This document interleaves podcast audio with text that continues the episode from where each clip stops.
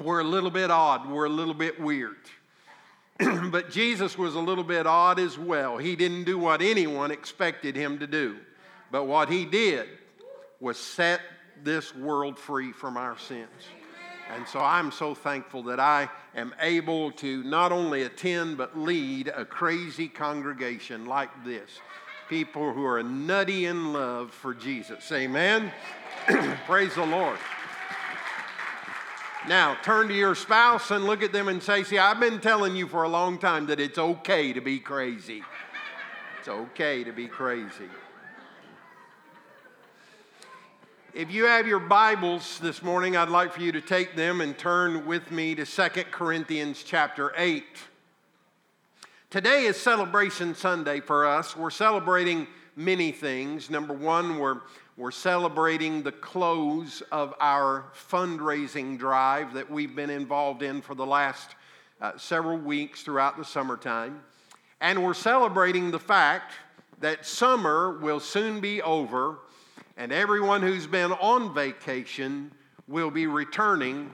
And just so that you'll know what my expectation is and what my faith level is, I went ahead and put out, put out all the chairs that I could find out here. I don't know what we're going to do when we fill them all up. I really don't. We just have to blow out the back wall, I guess, and, and put chairs in the parking lot. I'm just not sure what we're going to do.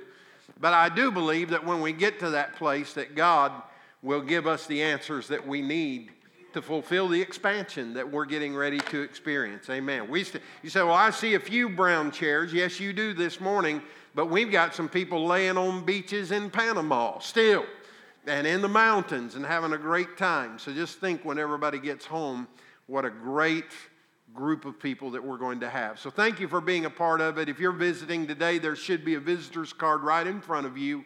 Take one of those out, fill it out, put it in the offering plate, or take it to the um, the desk that's in the foyer so that we can have a record of your visit. For those of you who are not visiting and you normally come, welcome. We're glad to have you here today. I do want to mention that uh, this week I'd like for you to be in special prayer uh, for Geraldine. She's here this morning, or at least she was when yeah, I see her now. It's kind of hard. You know, when I look for Al, I always look for U of L apparel because he's always wearing U of L. I, mean, I, I think he takes showers in, in U of L Speedos. I really do. But he's not wearing U of L today, he's wearing a Spirit Life shirt. And his family was rejoicing. They said, We can't remember the last time we saw uh, Al in anything other than U of L. So I was looking for Al in the U of L and couldn't find Geraldine. She is here sitting right beside him.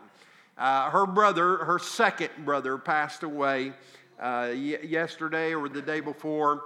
Uh, and in the last few weeks, she, she's lost two of her younger brothers to cancer. And I just pray that you'll pray for her this week and undergird her and, and, and let the Lord know how much that you, you want her to experience peace and joy.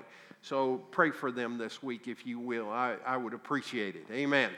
So, are you in Second Corinthians chapter 8? Are you there? All right. I'm going to begin reading at verse 1. Just, I'm reading from a new uh, uh, version of Scripture that I've recently found uh, that I'm studying out of and using quite frequently.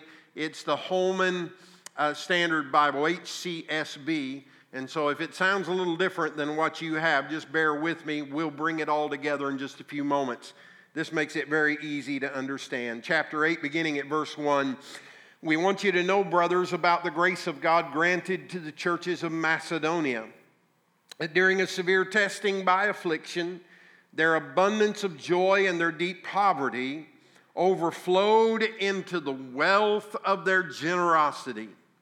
And I testify that on their own, according to their ability and beyond their ability, they begged us insistently for the privilege of sharing in the ministry to the saints. And not just as we had hoped. Instead, they gave themselves especially to the Lord, then to us by God's will. So we urged Titus that just as he had begun, so he should also complete this grace to you. Now, as you excel in everything, you excel in your faith, you excel in your speech, you excel in your knowledge, you excel in all diligence, and in your love for us. Excel also in this grace. I'm not saying this as a command, rather, by means of the diligence of others, I am testing the genuineness of your love. For you know the grace of our Lord Jesus Christ, that though he was rich, for you, your sake he became poor, so that by his poverty you might become rich. Now I'm giving an opinion on this because it is profitable for you, who a year ago began not only to do something, but also to desire it. But now, finish the task as well, that just as there was eagerness to desire it, so there may also be a completion from what you have. For if the eagerness is there, it is acceptable according to what one has, not according to what he does not have. It is not that there may be relief for others and hardship for you, but it is a question of equality. At the present time, your surplus is available for their need, so their abundance may also become available for our need. So there may be equality. As it is written, the person who gathered much did not have too much, and the person who gathered little did not have too little. Now go to chapter 9 with me, if you will, and verse 6. He says, Remember this, that the person who sows sparingly will also reap sparingly. and the person who sows generously will also reap generously. Each person should do as he has decided in his heart not reluctantly or out of necessity, for God loves a cheerful giver. And God is able to make every grace, say every grace, overflow to you, so that in every way, always having everything that you need, you may excel in every good work. As it is written, he scattered and he gave to the poor. His righteousness endures forever. Now, the one who provides seed for the sower and bread for food will provide and multiply your seed and increase the harvest of your righteousness. And you will be enriched in every way, say in every way, for all generosity, which produces thanksgiving to God through us. For the ministry of this service is not only supplying the needs of the saints, but is also overflowing in many acts of thanksgiving to God. And they will glorify God for your obedience to the confession of the gospel of Christ and for your generosity in sharing with them and with others through the proof provided by this service. And they will have a deep affection for you in their prayers on your behalf because of the surpassing grace of God in you. Verse 15, thanks be unto God for his indescribable gift. Father, thank you for your word now, for several days, I've been asking you to help me to be nice. Lord, I want to live in a season of niceness. I want to be able to share the Word of God in a positive way that will cause people to want to jump at the opportunity that they have to be obedient to your Word. Lord, I pray that you'll help my words to be helpful today and that you will allow us to not only celebrate what has been done, but also look with great anticipation to what yet needs to be done. Because you've not called us to get to a certain place and stop and wait. You've called us to turn this world upside down for Christ.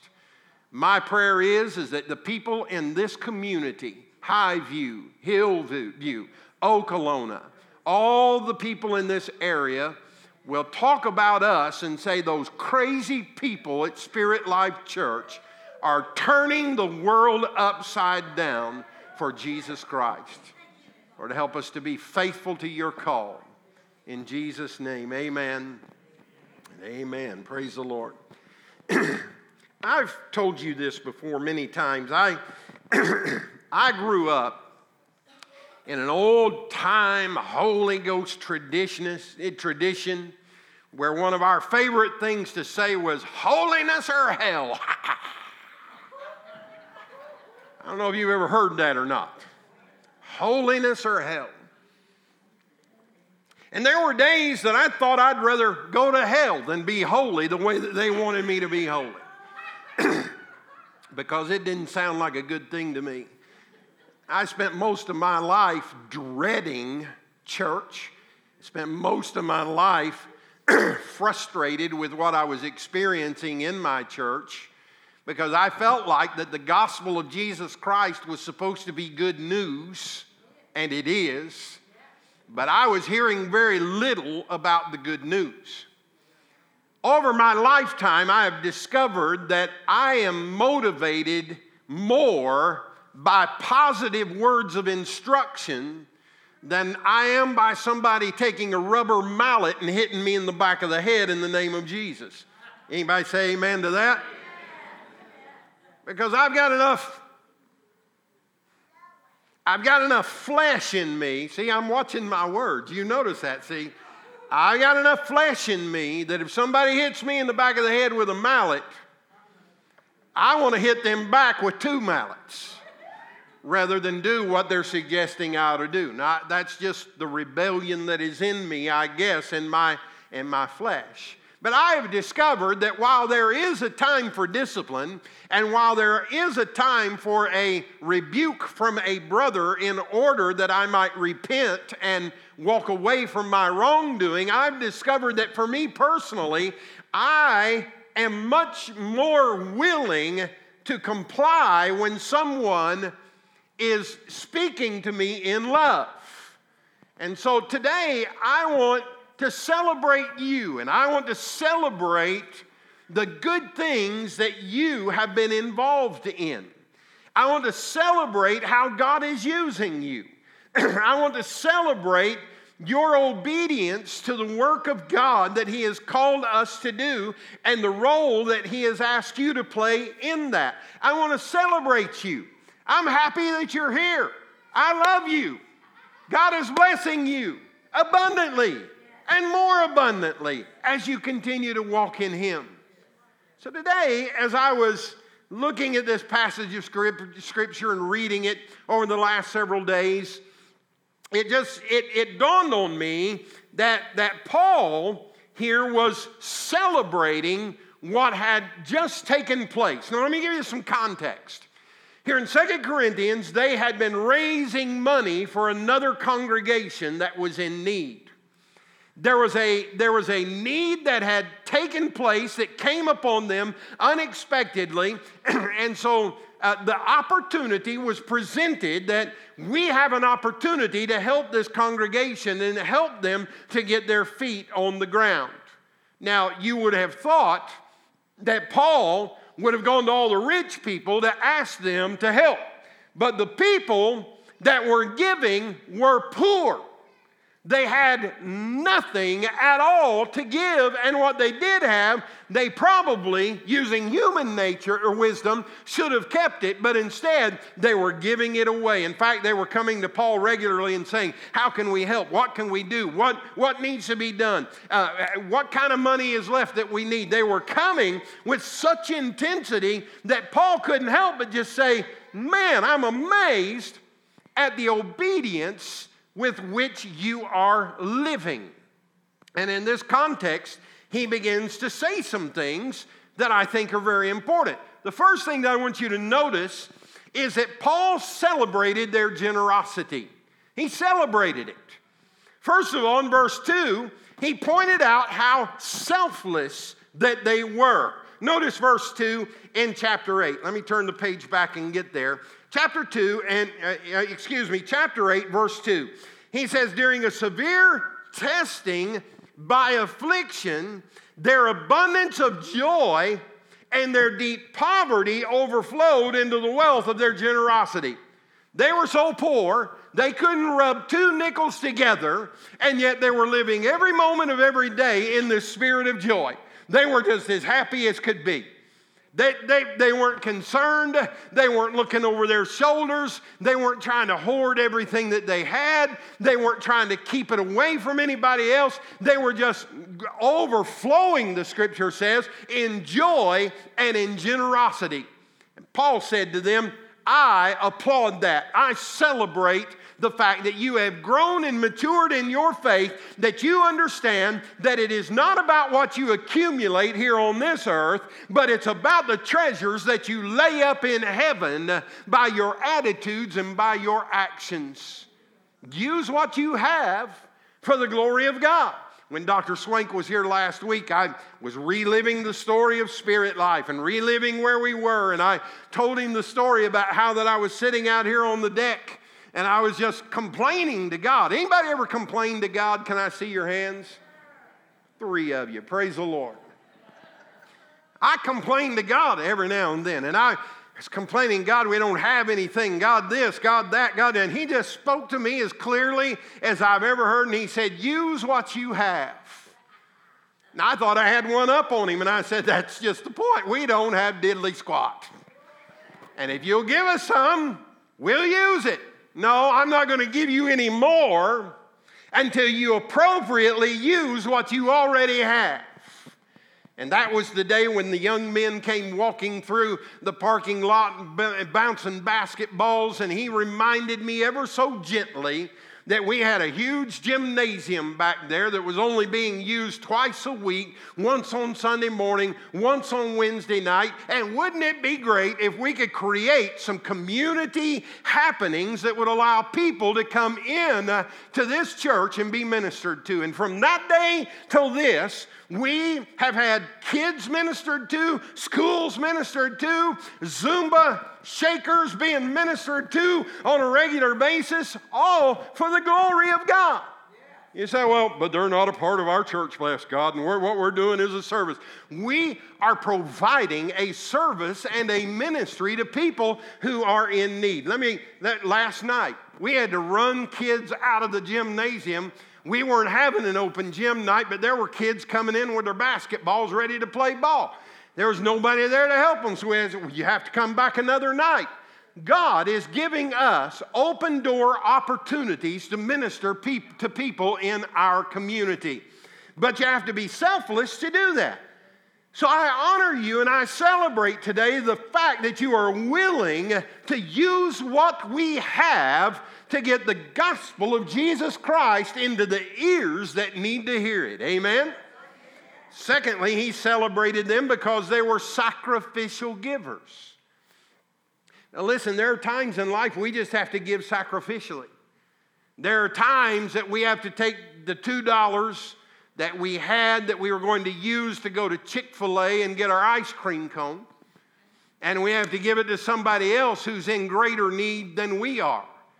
There are times that we just have to be sacrificial. There are times that we have to dig deep. There are times that we have to give of ourselves. You know, sometimes we think that sacrificing is only about money, but can I tell you that it's about what we give from our bodies and our talents and our abilities as well? We are getting ready to launch a new system in our children's ministries department. And Jonathan has been working very hard on this because what we, what we have discovered is, is that our rotation is not working very well. I talked with Neil and Kelly. Uh, Neil, Kelly, you're not Kelly. Who are you? Leslie. Thank you very much. Neil is married to Leslie, not Kelly. Okay, I wanted to make sure that was right. They volunteer to watch our kids in the nursery. There are days that I don't even know if they've come to church because they've, all, they've been back in the nursery. And there have been seasons when they've had to be in the nursery week after week after week after week after week. Now, they're not complaining. In fact, probably they'd rather be back there than in here because, they, you know, whatever. But I'm, you know, the point is, we've got a church full of people, and we need some more people sacrificing their worship experience so that they can minister to children who need to hear the gospel of Jesus Christ. So we're coming up with a new rotation. We're coming up uh, with a new way of doing things. And we're going to be asking some of you if you will take a turn in that rotation. Now, I know some of you right now are thinking, I may need to find me another church. Well, I hate that. I really do. But I'm going to ask you anyway because I can't be in the nursery and I can't be in the third grade class and I can't be down the hall, but we've got people who are gifted and talented who can help us to minister to these children. It may be the greatest gift that you give. Your service is even better at times than your money. Somebody say, Praise the Lord. And so we need your help. I can hear it now. I'm not going to help because some preacher way back then hurt my feelings. Oh, God, help me to be nice now, right now.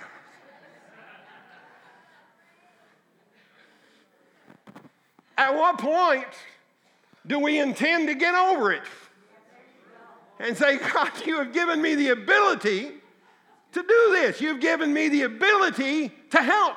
You've given me the ability to sit down in the floor and help some child understand who Jesus is and what Jesus can do in their lives.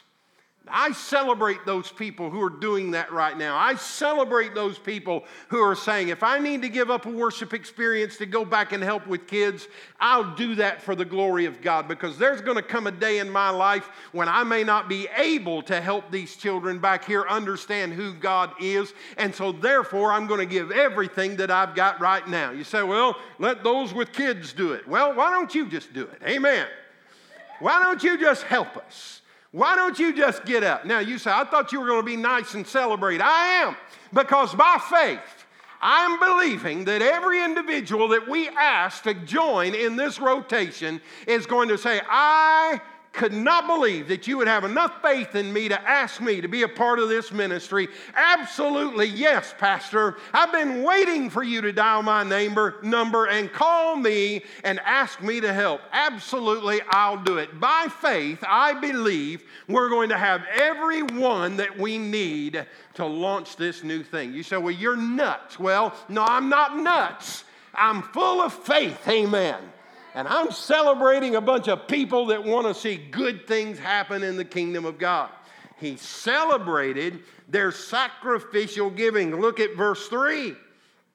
Said, I testify that on their own, according to their ability and beyond their ability. See? Say, well, I don't have that ability. Let me tell you, if you'll put your big foot in the water, God will give you the anointing that you need and He will supply everything that you need to fulfill the ministry that He is calling you to. Verse 3 I testify on their own ability, according to their ability and beyond. They begged us, they insisted for the privilege of sharing in the ministry to the saints. You know, there's going to come a day around here where people are going to be coming up and saying, Pete, please, Pastor, please let me do that. Please let me do that. Did you know it's already happening? Did you know that there are people that come in here on Monday mornings and their sole responsibility is to get the mop and the mop bucket? And every Monday morning they come down here and they've got mops and mop buckets and they're cleaning bathrooms and sweeping them up and they're, they're mopping. When the mop lady is here every Monday morning, gets here sometimes before I do. I went by the other day. I noticed that somebody was playing in our flower bed. I wonder what in the world are they doing Pokemon Go again? What is? And I recognized that it was one of our people that was in the flower bed and they were pulling weeds in our flower bed. I just about ran off the road, Holy Ghost shouting while I was driving down through there. Got people, I told somebody this week, I said, You're doing too much. I said, You're going to have to take a break. You're just, you're going to wear yourself out.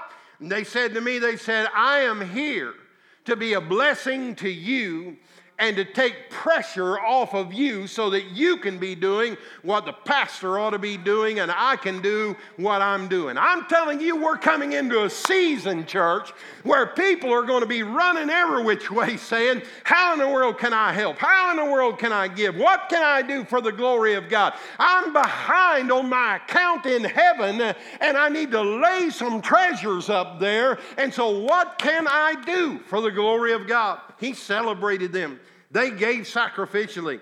Verse 4, they, they were seekers, and I just covered that. They were looking. Not only did he celebrate their generosity, but he encouraged their giving.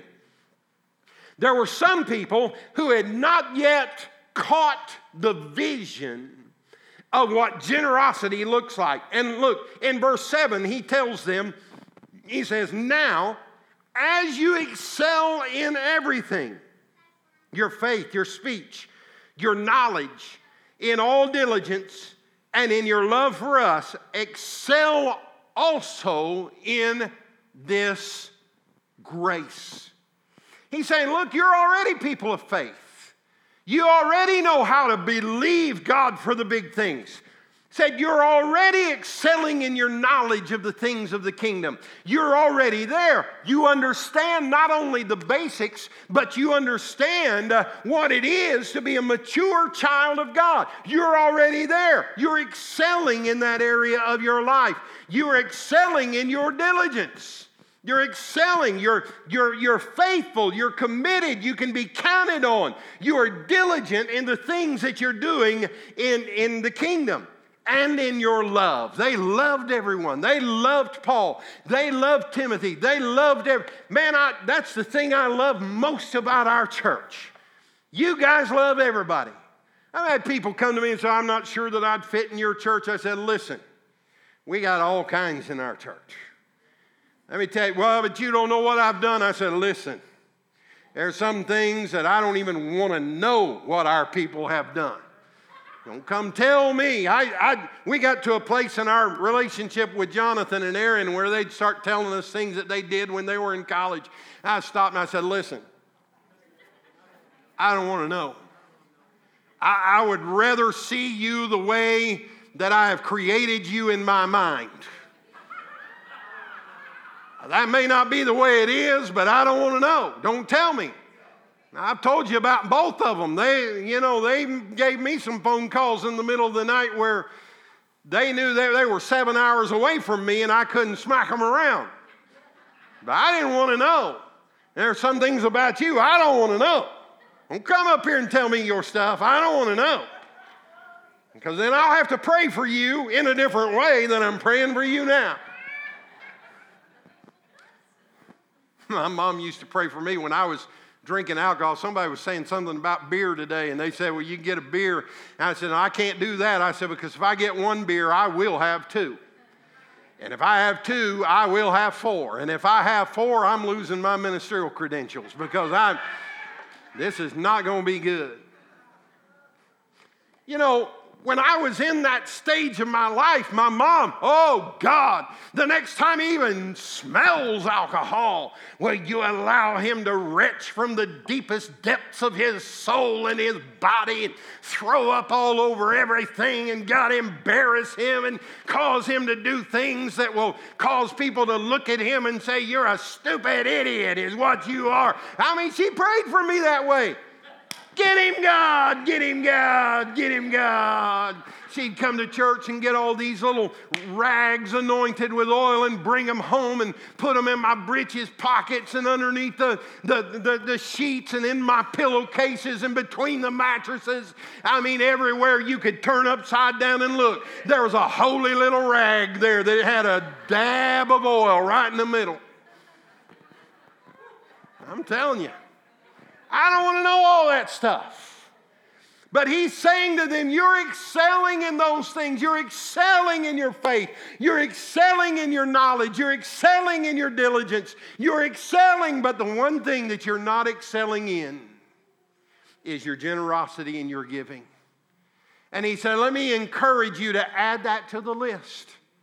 because that one thing is preventing you from living in the fullness of God's blessings. And just hold that thought because I'm going to show you why that's true in just a few moments.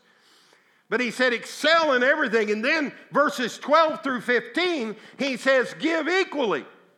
Now, let me explain to you what that means because I know that some of you are thinking, oh Lord, we got some people in this church that make a lot of money.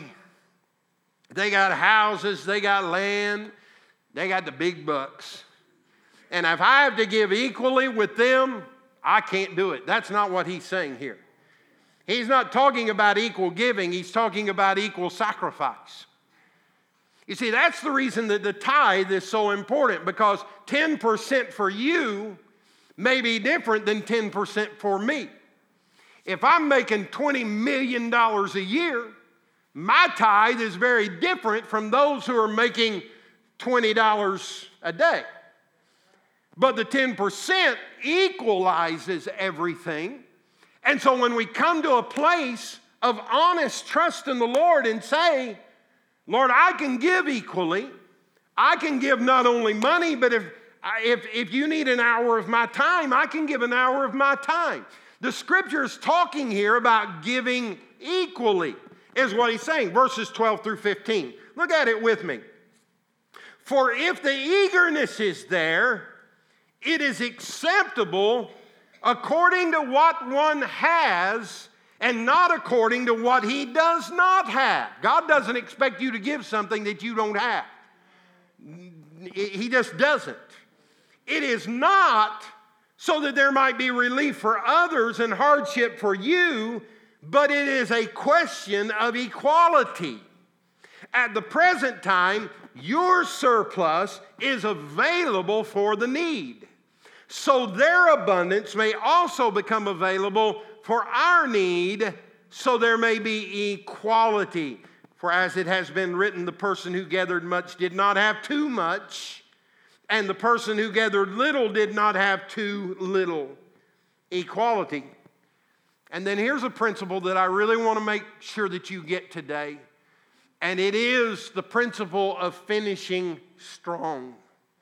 Go back to verse 6, if you will, in, in, uh, or go over to verse 6. It says, Remember this the person who sows sparingly will also reap sparingly. Excuse me, chapter 8, verse 6. Go back, go back to that. So we urged Titus that just as he had begun, so he should also complete this grace in you. Finishing strong. Now go over to chapter 9 and verses 8 and 11. Now, excuse me. Stay in chapter 8. I'm, I'm, it's not in my computer the way that it should be, but it's in my head. I'm not saying this as a command, rather, by means of the diligence of others, I'm testing the genuineness of your love. For you know the grace of your Lord Jesus Christ, though he was rich, for your sake became poor, so that by his poverty you might become rich. Now I'm giving an opinion on this because it is profitable for you, who a year ago, say a year ago, began, say began, not only to do something, but also to begin to desire it. Verse 11, but now finish the task. Look at your neighbor and say, finish the task. That just as there was eagerness to desire it, so there may also be a completion from what you have. He's saying a year ago you got excited about this. A year ago, you thought this was the grandest thing that you could do and be involved with, but six weeks later, you forgot all about it and then you ceased to do what you needed to do to keep going. Now, let me say to you, I think, in my opinion, as a pastor, and I pastored a lot of years, one of the greatest problems that all churches have, not just ours, but all churches, is that people get motivated and excited and they leave this house and they say, I am a changed individual. I have been changed by the power of God. My life will be different from this day forward. And six days later, you can't even find them on the planet because they've slipped back into their old ways of living. because they will not discipline themselves to do what God had motivated them to do by the Spirit.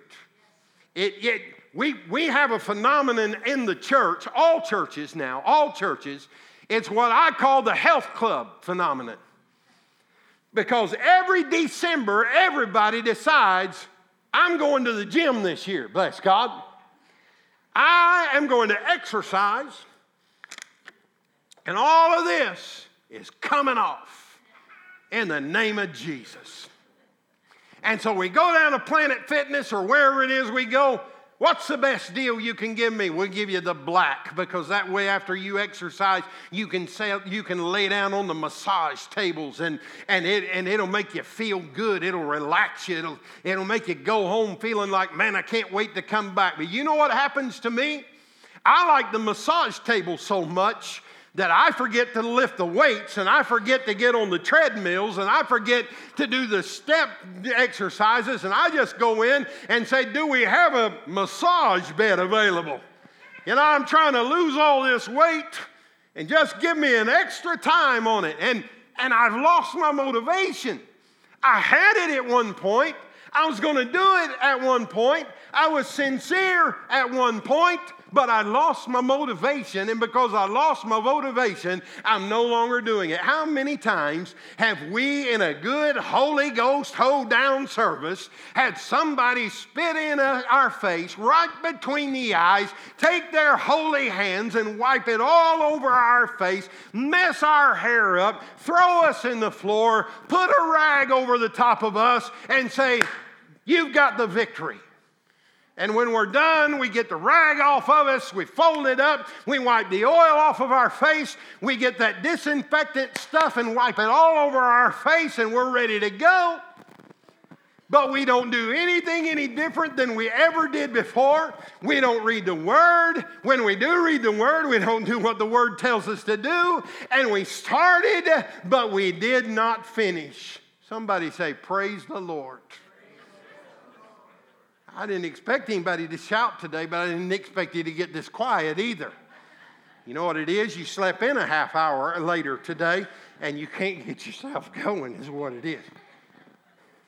Every year in the church, January, we have new tithers start tithing and start giving, and we have to put their names in the computer and get them all set up so that their tithe will come in. And the next week, their tithe comes in. And the next week, their tithe comes in. And the next week, their tithe comes in. And then February comes, and they love February and they love their money. So half their tithe comes in, and then half their tithe comes in, and half their tithe comes in. And then March comes, and the flowers are so beautiful. I need to buy some flowers. And so a quarter of their tithe comes in, and a quarter of their tithe comes in, and a quarter of their tithe comes in and then April comes, and by then it's like, well, they don't need our money anyway. Pastors all the time talking about how blessed that we are. But listen, it's not about giving it to the church, it's about returning to God what God is asking you to do so that faith can be energized in you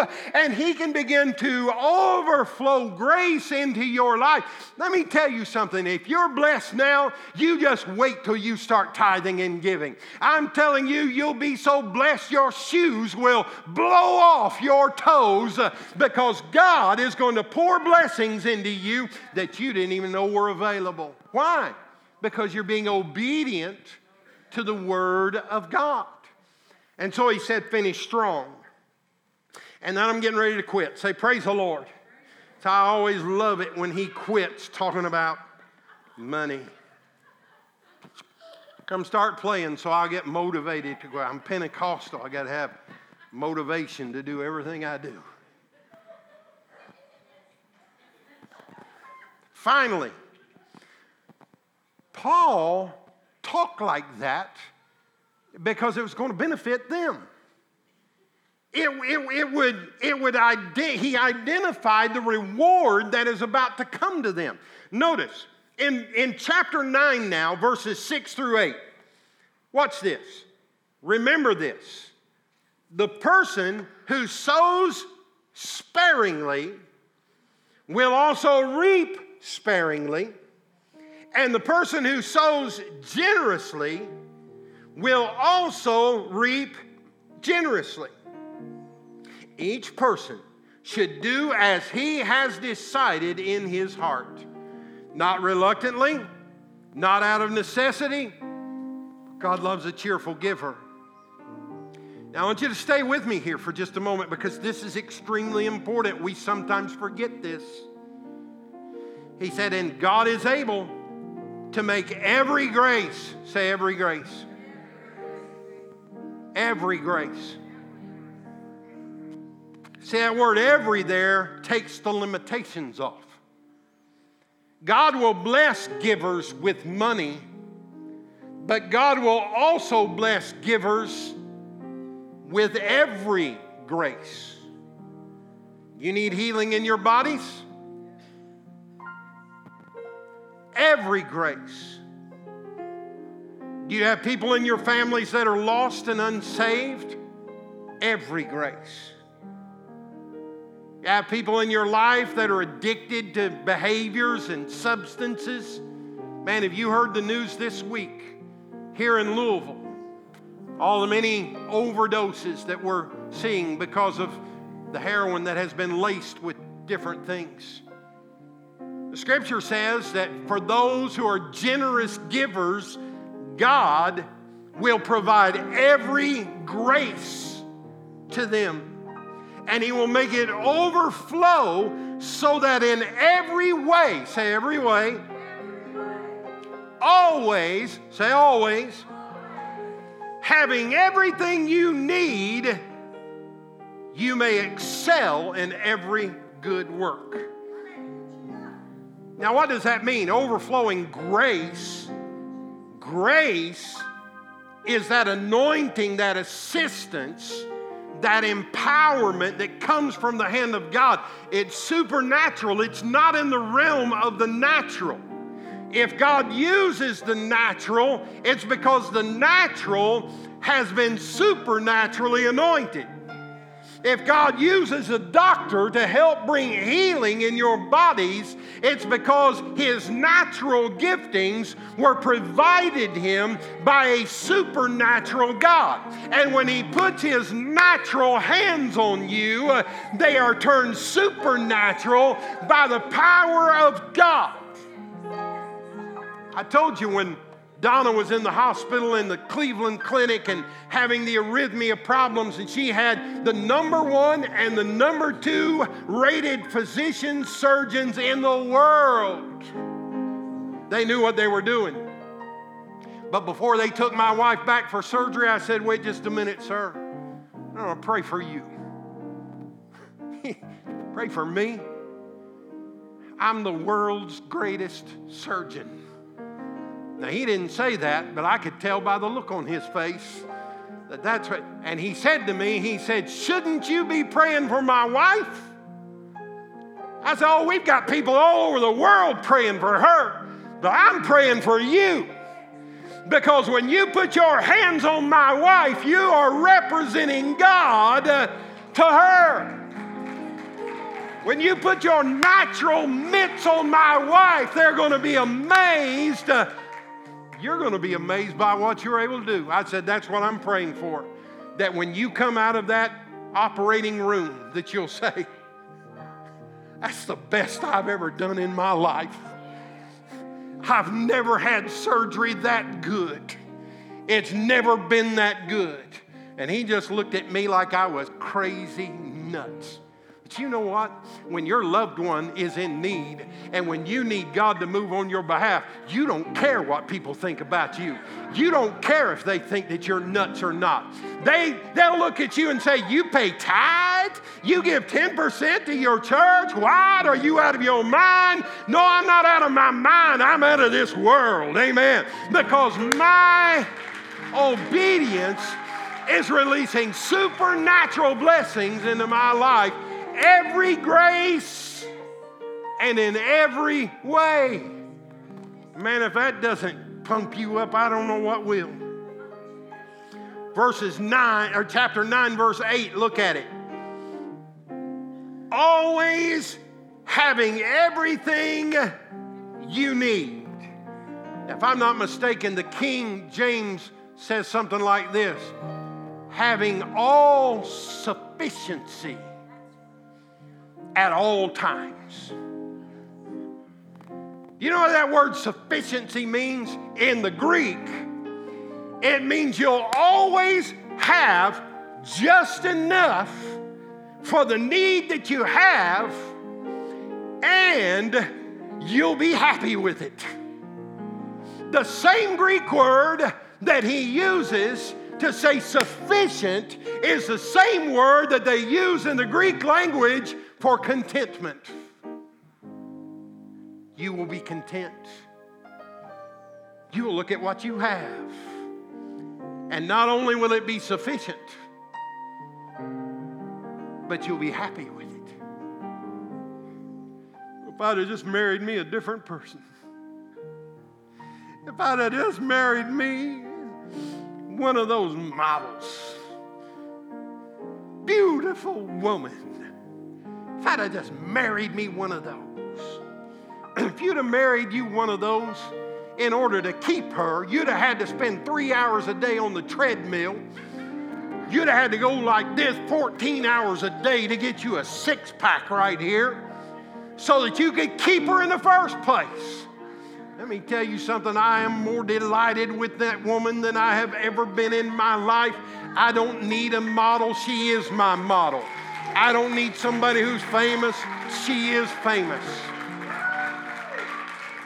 When you start serving God this way, when you start living in faith this way, let me tell you, God will always make sure that you have more than enough sufficient resources, uh, and you will look at those resources and give glory to God and be, be content with what you have.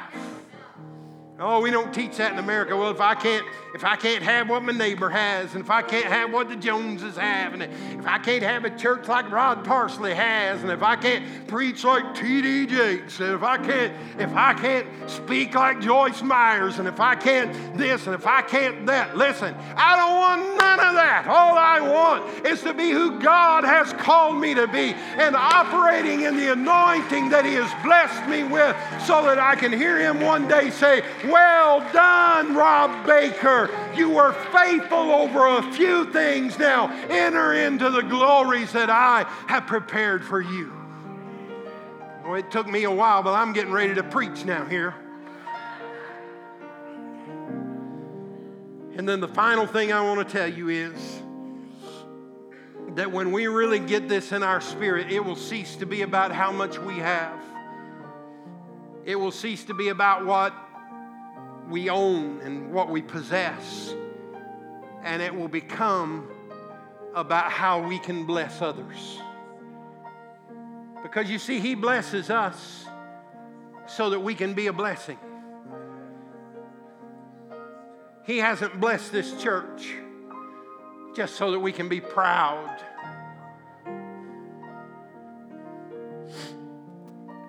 I remember I remember six years ago when Earlene walked into my office and said, Pastor, I got bad news for you. And I thought, really? Six years ago, really? She said, We got $12,000 worth of bills that are due today. I said, How much money we got?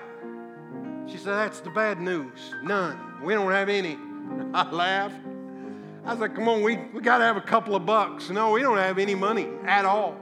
And you know the story. If you've been here very long at all, you've heard me tell it a million times. But I get amazed by it every time. An hour later, somebody walks into the office or downstairs and wants to see me, and they come up to the office and introduce themselves and said, Are you Pastor Baker? I am. The Holy Ghost woke me up early this morning and told me to bring this to you and put an envelope in my hand. And when he left, I thought, okay, couple hundred bucks. If I owe me of little faith. Have you ever done that? Has God ever delivered a miracle right before your very eyes and you couldn't see the miraculous outcome that was about to happen? A couple hundred bucks, open that thing up. 12 $1,000 checks totaling $12,000 to pay 12,000 bills that we didn't have. Don't you tell me that God's not able to do exceeding abundantly above all that we ask or think according to his power that works in us. He is more than able. And I remember coming to you that very next service, and I said, if this sends no other message to you, at least it should let you know that God is not finished with us yet. He could have let us die today. He could have let us fade into the background. But God said, I will not let my people drown in this. I'm going to send them life giving water. And let me tell you something if God is able and willing to do that in this church, He is willing to do it for you.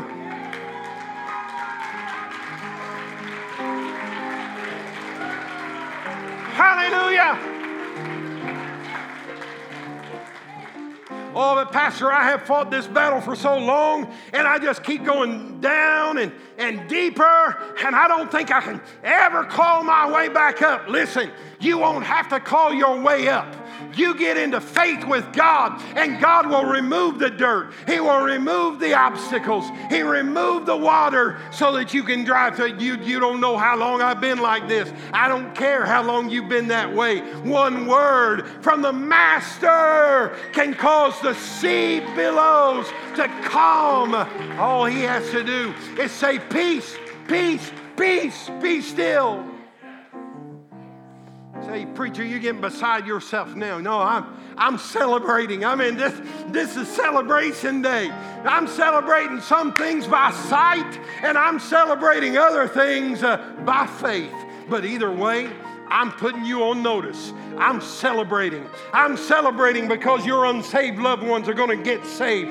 I'm celebrating because those in your family that need Jesus are going to find Him. And bodies that are sick and broken are going to be healed by the power of God. And men and women who are addicted to drugs and alcohol and other things, sexual things and porn and whatever, they're going to find their way to freedom because of the power of God. He says, I'm going to pour every grace out so that it overflows you. You're not just going to get barely by. God's grace and God's blessings are going to overflow to you. Oh my goodness.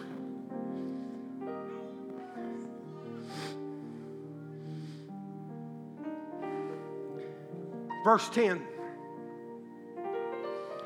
Now, the one who provides seed for the sower, bread for food, will provide, say, will provide, and multiply, say, multiply. Well, I'd make a good song. Will provide and multiply your seed and he will increase the harvest of your righteousness.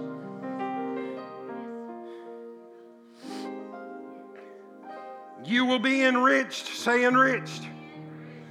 In every way, say in every way. For all generosity. Every time that you are generous with someone else, God is going to load up your wagon again and send it your way. Man, I'd like to quit preaching, but I'm not done yet. For the ministry of this service is not only supplying the needs of the saints, but is also overflowing in many acts of thanksgiving to God. They, who? The ones that you are generous with. The church that you are generous with, the neighbor that lives next door to you that you are generous with, your sons and your daughters and your family. If you're generous, if you're generous, He will multiply and overflow. And they will glorify God for your obedience to the confession of the gospel of Christ and for your generosity in sharing with them and with others through the proof provided by this service. How many of you have ever line danced? Can I see your hands?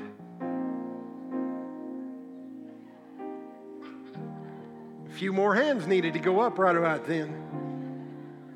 You remember when line dancing was popular? You say, I don't even know what it is. Yeah, you do. Is it still popular? Really? Oh, dear Lord. I haven't been living. Now, I know that I've been your pastor long enough that you know that I'm an excellent dancer. I know that you know that. I dance here all day long. And you'd be you'd be thrilled to just sit here all day long. Watch me dance. But it's a whole lot more fun when you got company. Come on, Bill.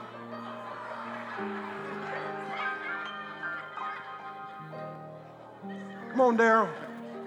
Keith. Benfield. Puppy Chow, come on. Neil. Come on.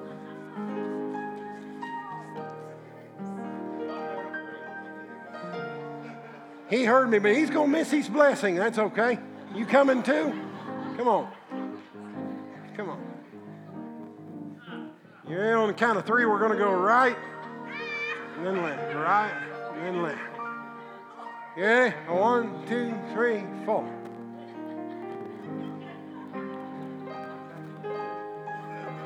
And is it more fun when more people are dead? I thought I asked you to come up here, Neil. You sure? You're positive. Okay, here we go. One, two, three, four, five. Here's the point. You can be seated now. And and Greg, you only get half a blessing because you hesitated. Here's the point. when God blesses you, He blesses you so that it will overflow to people around you. And when you bless them uh, in that way, the scripture says that they will come to you and they'll say, Oh, I'm so thankful for the word that you spoke into my life. I'm so grateful for the ministry of grace that you provided for me. I'm so thankful that you loved me when I felt unlovable. I'm so thankful that you hugged me when I felt like nobody was willing to hug me. I'm so thankful that you thought of me when no one else was thinking of me because when you are blessed uh, and you bless others, uh, then the intensity of praise uh, and worship rises throughout the earth. And from the rising of the sun until the going down of the same, the name of the Lord shall be praised.